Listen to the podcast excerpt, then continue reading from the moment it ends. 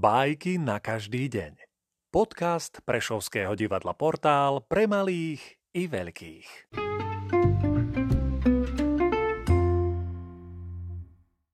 Jean de la Fontaine Had a pilník Do dielne hodinára vklzol sused had.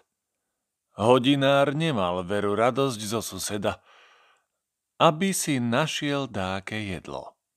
Hlad je hlad. No vidí iba pielník, beda. Vary má zostať bez obeda. Tak aspoň na pilníku chce si pochutnať.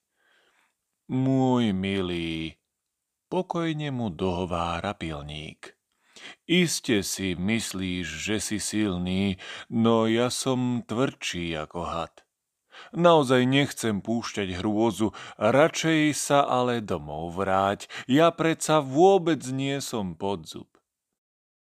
Sotva ma takto odsúdi, keď na mne prídeš o zuby.